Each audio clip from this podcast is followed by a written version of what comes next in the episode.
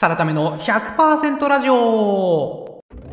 の番組ではブラック企業からバイト作倍のホワイト企業の転職を成功させてぬくぬく YouTuber している私サラタメがサラリーマンの皆さんのために100%なっちゃう情報をお届けいたしますということで今回は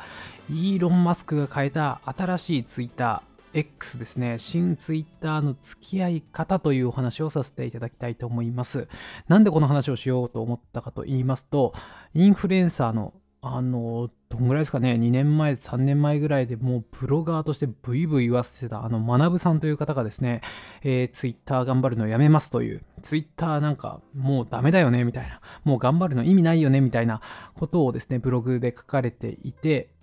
それがかなりバズってましたね。多分何十万インプレッションってなってまして、それに対していろんな方々がコメントしてたものもありましたので、それに対して私、サラタメ的にはどう思ったかというお話をさせていただきたいと思います。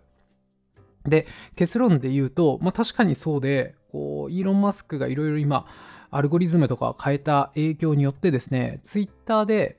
強い人、ツイッターで影響力がある人っていうのは変わっているなと思いますし、今後もっと変わっていくんだろうなという気がします。で、さらにですね、これ、私としてもちょっとめんどくさいなと思うのが、まあ、手間をかける必要が生まれたなという気がしますね。なんか、ツイッター、私はもう断固としてツイッターって呼んじゃうんですけど、ツイッターって今までこう、サブ SNS って感じだったんですよね。片手間でやりつつ、だから私で言うと、YouTube をメインとしてめちゃくちゃ頑張りつつ、そのサブとして、うん、情報共有するときのために、気軽な SNS として Twitter を活用するみたいな。メイン YouTube、サブで Twitter みたいな。この住み分けが一番気持ちよかったんですけど、そうはならないと。もうメインとして扱ってくれっていうのがアルゴリズムからもすごく見えてくるなというところで、まあ私もんその一人にカウントされる学さんもきっとそうなんだろうなと思うんですけどもそれがあんまり良くない人それが嫌だなつまらないっていう人もいれば逆にそれがチャンスになる人もいるっていうところなんで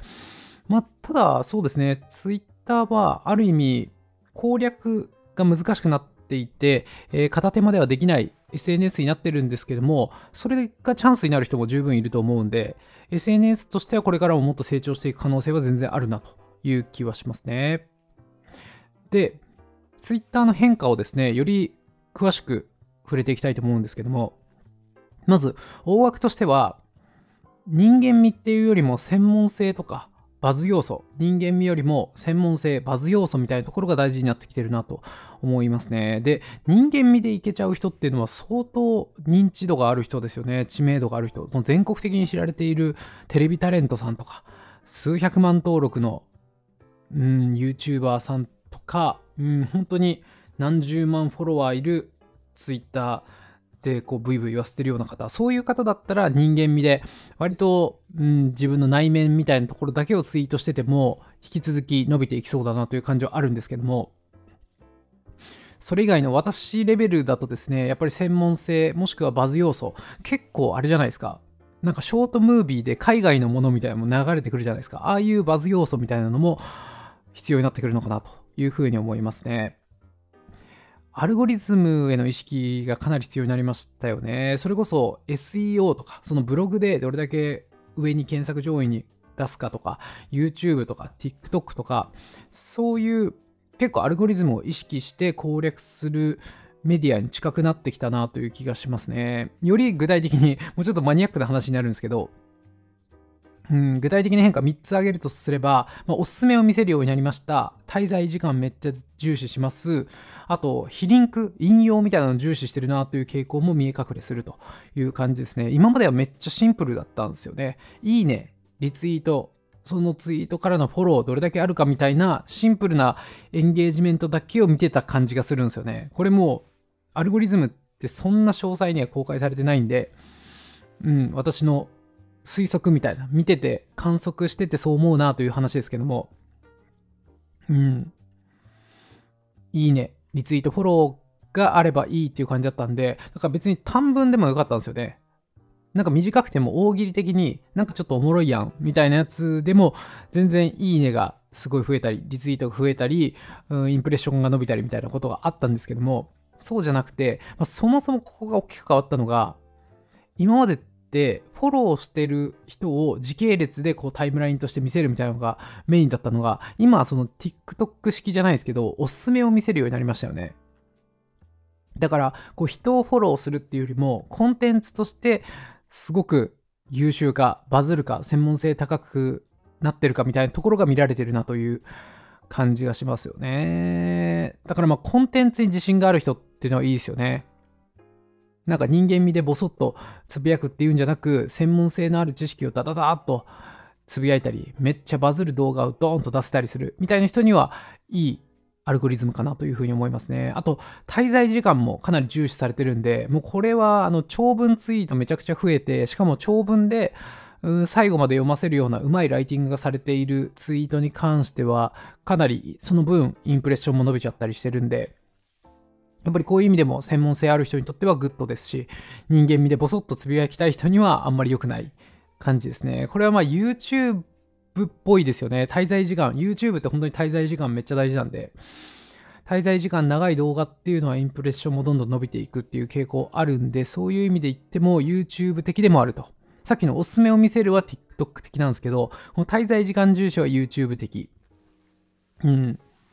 で、さらに言うと、まあ、これも仮説ですけど、今すごくインプレッション伸びてて、絶好調だなっていう人を見ると、なんか非リンク、引用みたいなところが重視されてるのかなと思いますね。これは SEO 的な考え方で、まあ、要はどういう人が伸びてるかっていうと、こうインフルエンサー同士、すごくフォロワーがいて、アカウントとして、ツイッター上でフォロー、えー、フォローじゃない、えっと、評価されているアカウントですね。ツイッター側からしても、これはインフルエンサーだ、この人はインフルエンサーだ、評価されている人同士でコミュニケーションを取り合っていると、そういう人たちのツイートっていうのは伸びやすいなという気がするんで、これってすごく SEO 的なんですよね。SEO もどうやったらこう検索上位に行くかっていうと、すごく大手メディア。うん、例えばなんだろう、Yahoo とか、ま、Google とか言ったらもう無敵ですけど、そういうところに引用してもらう。大きなメディアに、うん、公的機関とか、そういうところに引用してもらうと、検索上位になるっていうのを Twitter にも活かしてるのかなと思いますね。まあそうですよね。ブログとか YouTube、TikTok っていうのはそのアルゴリズムをもうめちゃくちゃ改良に改良を重ねてここまでのメディアに上り詰めたわけでそのアルゴリズムってめちゃくちゃ考えられてるわけなんできっとそういうメディア他メディアのアルゴリズムをこうパクるというかうまく使って Twitter らしくするっていううんまあ、テキスト媒体なんで、そのまま使えないところもあるんですけども、うん、それを活かしてるんだろうなという気はしますよね。なので、おすすめを見せるようになって、滞在時間をめっちゃ重視するようになって、それで、こう、大手のインフルエンサーとかに引用されるかどうかみたいなのも重視されてるというところですね。この結果何が起こるかっていうと、やっぱガチの運用必要になりますよね。長文とか滞在時間が重視されるってなると本当に濃厚なコンテンツを投下する必要があると。しかも、ただ長いだけじゃなくて、やっぱり冒頭ですごく、うん、キャッチーなコピーを入れて、えー、もっと長く見たいって言って長文読ませて、最後に何かしらこうアクションの提案があるみたいな、本当に YouTube 台本ぐらいの構成が必要になってくるんでね。うん。今までフォロワーが結構いて、趣味程度にポツポツ、ボソボソつぶやくみたいなだけじゃ成立しなくなってくるのかなというふうに思います。でも、その分ですね、これまあ TikTok 的なんですけど、コンテンツがしっかりしてたら、新規の人でもどんどんインプレッションしていくみたいな傾向があったりするんで、これからもうガチで TwitterX に参入しようという人にとっては朗報なのかなというふうに思いますね。で、それを踏まえて、サラタメどうすんのという話で言うと、これ2つありまして、私としても、秘宝であり朗報だなと思うところで言えば、えメインアカウントはきついですね。もうメインアカウントは、なんか YouTuber としてやりながら、なぜか私も本当に全然ツイートしてなかったんですけど、YouTube が伸びたおかげで、その影響でフォローしてくださってる方が非常に多いと。だけど、あんまりなんていうんですかね、ポポッと思いつきのことをつぶやくだけなんで、ガチで運用っていうわけでは全然ないんですよね。本当に週どんぐらいだろう毎日はツイートしてないですね。週に3回ぐらいしかツイートしてなかったりするんで、メインアカウントとしてはきついと多分インプレッション的には今後も死にそうだけども、あんまり手こ入れする必要もないかなと思ってたりしますね。まあ、私の一番頑張りたいのは転職の YouTube チャンネルなんで、こっちにそんな時間割かないかなという感じですね。まあ私の中で Facebook メッセンジャーじゃないですけども、結構こう取材依頼したい人とか、そういう人の連絡ツールみたいな感じなんで、そういう意味で、その連絡するときに見られても恥ずかしくないアカウントにしたいなぐらいのイメージですね。それでその一方で、私としてはですね、朗報としては転職特化のアカウントも運用してまして、それをもう2年前、3年前ぐらいからやってるんですけど、そのアカウントがだいたい今フォロワーが3000人ぐらいなんですけど、こっちは、うん、滞在時間とかコンテンツの濃厚さみたいなのを重視して、手こ入れしていけば結構伸びるかもなっていう気がするんで、こっちはちょっと運用体制、うん、私だけではなく、ちょっとチームを組んでやったら面白いかなと思っている形なんで、私にとってはこのイーロン・マスク時代の新ツイッターっていうのは、まあ、朗報であり、秘宝であると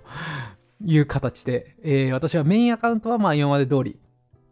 転職特化アカウントは、ここから、えー、そういうことだったらもうちょっと頑張ろうかなと思ってるところでございます。ということで今回はですね、イーロン・マスクが変えた新ツイッターとの付き合い方みたいなお話をさせていただきました。結論ですね、まあ、ツイッターで強いっていう人が変わりましたし、今後もっと変わっていくというところですね。で、手間をかけた方がいいというところですね。その理由としては、アルゴリズムが大きく変わったからと。人間味っていうよりも専門性とかバズ要素、この2つどっちかを満たすコンテンツが評価される時代になりましたよと。